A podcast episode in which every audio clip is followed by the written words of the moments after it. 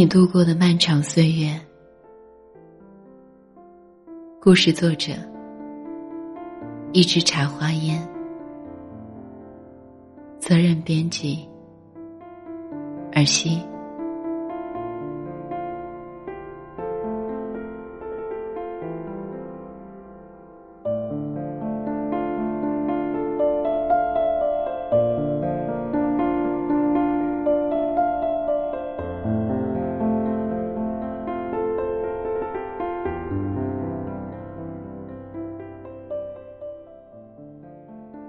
在很多时候，当我拿起笔，脑海里总会忽然一片空白。在过去的那么多年里，从我口中说出的和笔下写出的对你的称呼有好多好多。最美的风景，企鹅姑娘，绝世风光，他们和你一起被岁月打磨的渐渐模糊。好久不见，你还好吗？二零零八年盛夏，进入初三，临近毕业的我们，已经很久没有上过体育课了。本该属于我们的时间都被老师剥夺，而我们面对的只能是一套又一套，仿佛永远都做不完的模拟试卷。操场上，低年级的同学尽情挥洒汗水。教室外面聒噪的鸟叫声和老师口中的公式，好像起了化学反应，生成了莫名的元素，压得眼皮抬都抬不起来。从我这个角度，正好能瞥到你头发下白色的耳机线。窗外的阳光透过玻璃落在你浅色的 T 恤上，侧脸在光晕里变得不真实起来。那个样子和我梦里出现的那个坐在摩天轮包厢里的女孩好像。在摩天轮最接近天空的时候，低头浅笑。美好的激进跳脱现实。二零零九年四月，我刚过完十五岁生日，鼻尖两侧长出了星星点点的痘痘。青春期要来了。特别要好的哥们儿趴在我的耳朵旁边，指着你小声说：“你看，她现在是我女朋友了。”二零零九年七月，走了狗屎运考上高中的我，被爸妈强行塞到了燥热的教室里参加假期提前补习。在见到你的时候，我的耳朵里也插着耳机。里面是暴力的摇滚乐。一抬头微笑，嗨，原来你也在这里。在那个把兄弟义气看得比什么都重要的年纪里，我理所应当的替已经辍学的哥们儿好好照顾你。偷偷翻围墙去学校外面买来的早餐，便利店的消暑红茶，手写的流行音乐歌词书。都是年少时我力所能及的温暖。慢慢的，我们的联系多了起来。每次想念时，互相拨打的骚扰电话，是那个夏天我们最喜欢做的事情。简单而又美好。后来我才知道，在这个夏天刚刚开始的时候，因为异地而带来的疏远，已经让你们断了联系。二零零九年十月，突如其来的暴雨把教学楼的屋檐两侧分割成两个世界，让我根本没有冒雨回家的欲望。直到现在，我还是觉得那天骑着摩托车停在我面前的你，一定是上帝对我的恩赐。嘿，上车！你在雨里笑着对我说。本来不算太远的路，那天我们却走了好久好久。手中的伞早已在风雨里没有了原本的形状，可你还是坚持送我回家。我坐在后面，脑海里突然出现这么一句话：“刹那秋风起，不做夜归人。就是在那个时候，我开始喜欢你。倾盆的雨，雨中的伞，笃定的脸，湿透的白衬衫，还有我喜欢你，是那个夏天最冗长的秘密。二零零九年十二月，小小年纪就懂得为人处世之道的我，在学校里面混得风生水起。志同道合的好哥们儿遍布了各个班级，感情逐渐升温的我们，开始一起进出学校，让那些对你有非分之想的人都敬而远之。圣诞节那天，我给你准备了一个大大的平安果。同时鼓足勇气，在包装盒里面塞进去写着“我喜欢你”的纸条。青春时的悸动表露无遗，随着忐忑的心情慢慢恢复平静。偷偷放在礼盒里的纸条，也像石沉大海一样没有回应。也是在那个时候，才知道你还没有从之前的感情里走出来，根本没有办法接受其他的爱与关怀。而年少的我，缱绻的心事像外面不能染白大地的小雪花一样，变得无足轻重起来。那是我这辈子唯一一次郑重其事的对你表白。二零一零年三月，你生日的时候，我提前从网上买了一个你特别喜欢的大耳朵图图玩偶。收到礼物的时候，我能清楚的感受到你的爱不释手。后来你告诉我说，上大学的时候，你也要把它带在身边。好多时候，不抱着他睡不着觉。二零一零年四月，所有人都以为我们谈恋爱了。我们也确实做着校园情侣应该做的事情，一起吃饭。一起上学回家。课间路过你班级的时候，我还会偷偷的拽几下你的马尾。看到你佯装生气，我便溜之大吉。那时候，我想在不在一起已经没有那么重要了。当时的一句广告词特别流行：“我是你的什么？你是我的优乐美。”于是我每天雷打不动的给你买一袋优乐美奶茶。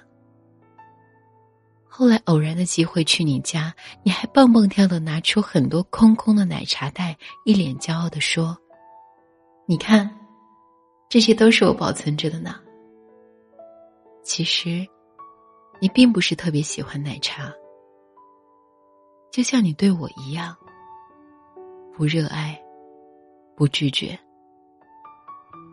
像青春期里所有叛逆的孩子一样，我慢慢讨厌学习，在学校里不是看小说就是睡觉，偶尔还寻衅滋事。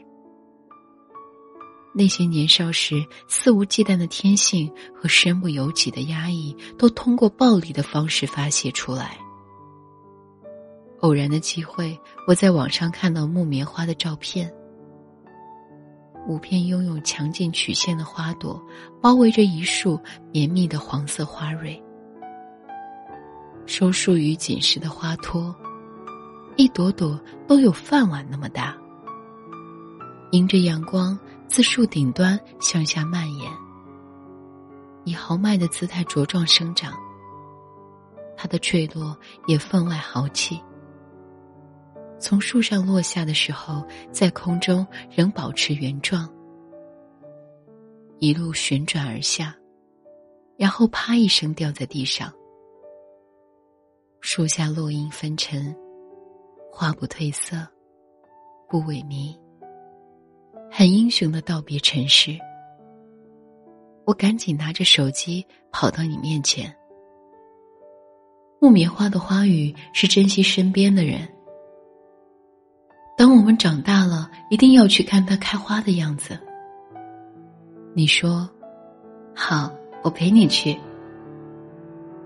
你看，我们之间没有海誓山盟，只有对未来的美好期盼，和所有年少时孩子一样，鲜衣怒马，烽火桃花，不顾一切的拥抱，温暖渴望阳光，真诚又殷切。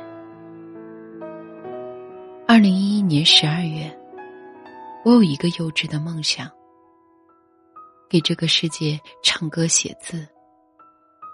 在所有人拼命读书的时候，我拿着笔写的都是看得到的人情冷暖和构想出来的悲欢离合，然后疯狂的投稿，近乎痴迷。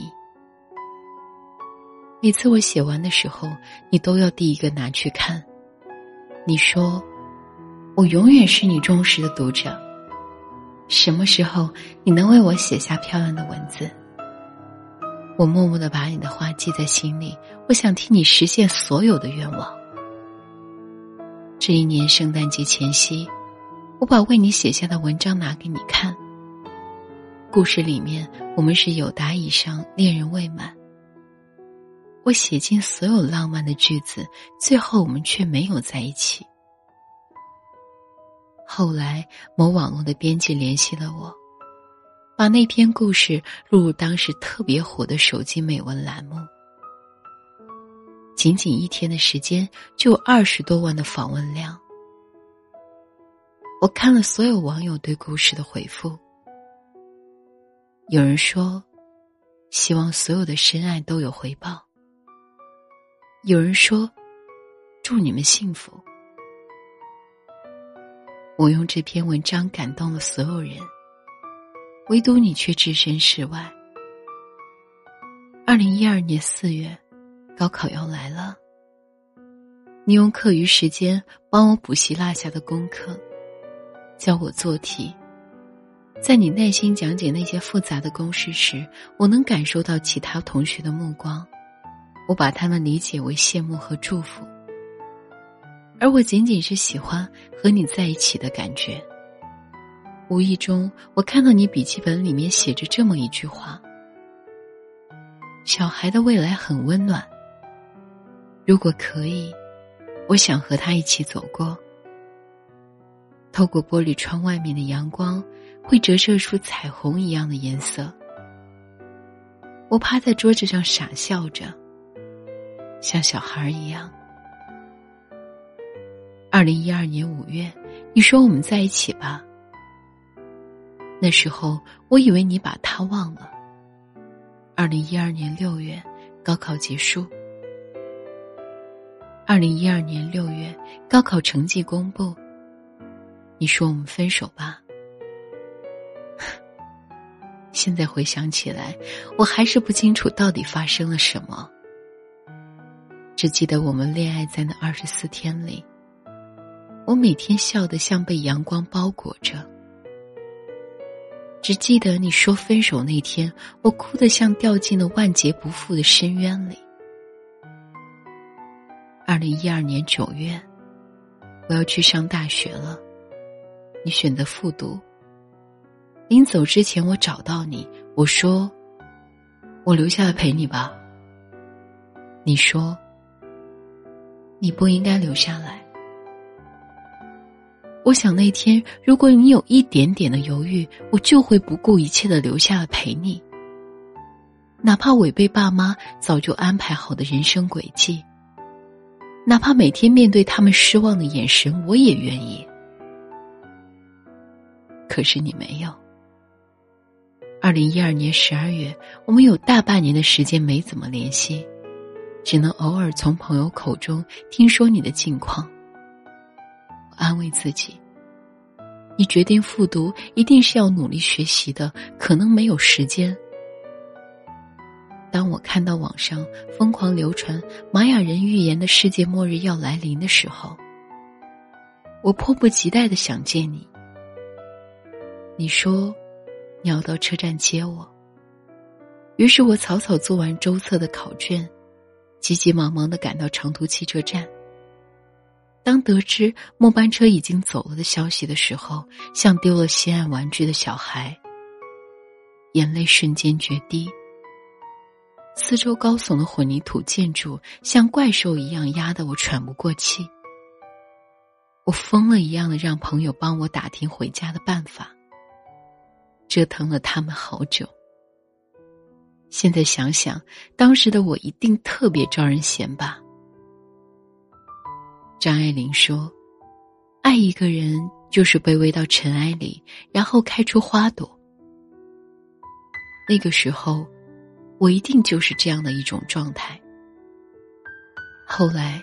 我买了第二天凌晨最早的车票，在车站门口坐了一整夜，怕你担心，于是打电话骗你，说车在半路上坏掉了，第二天才能到家。那天的夜空，善意的谎言，还有我的歇斯底里，都是你不知道的秘密。二零一四年四月。我从网上订了一张到广州的火车票。我穿行在熙攘的人群和陌生的街道，木棉已经过了花期。曾经的约定似乎还在耳边萦绕，可身边除了这个城市特有的燥热，再无其他。二零一五年七月，你醉酒后给我打来电话，哭着说你难受。我才从朋友口中旁敲侧击打听到，你恋爱了。那一刻，有一种原本植入骨髓的亲密被生生抽离的触痛感。这些年的欢笑和眼泪，像电影默片一样在眼前重现。我决定做你曾经说的最亲最亲的亲人，比朋友更知心，比恋人更久远。有人说，十五六岁爱上的人会在你的心里住下来。从此，你身边的人都有他的影子，你爱的人都像他。我在陪你度过的漫长岁月里成长，变得成熟稳重。在以后的漫长岁月里，我要走遍你想去的地方，完成我们曾经所有的约定。就像你在我身边一样。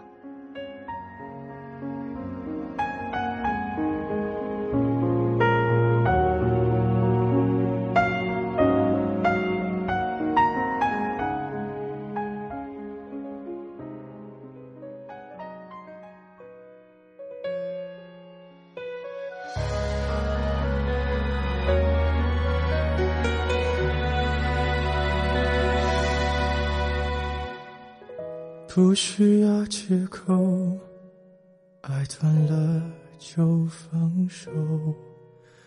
我不想听，你也没说，平静的交错。随便找个理由，决定了就别回头。不爱你的人，说什么都。没用，分开时难过不能说，谁没谁不能好好过。那天我们走了很久，没有争吵过。分开时难过不要说，如果被你一笑而过。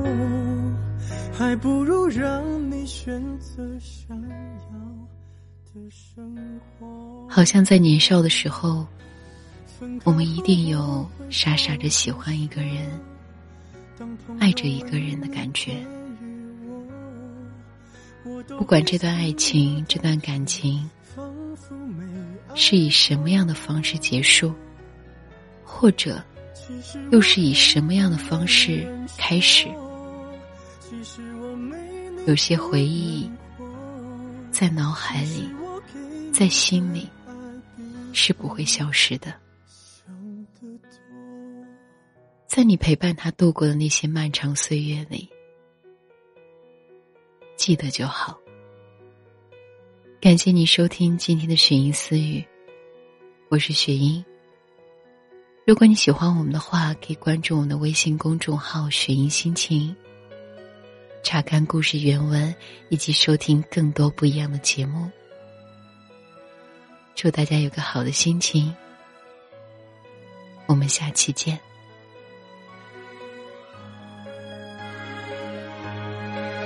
分开时难过不能说，谁没谁不能好好过。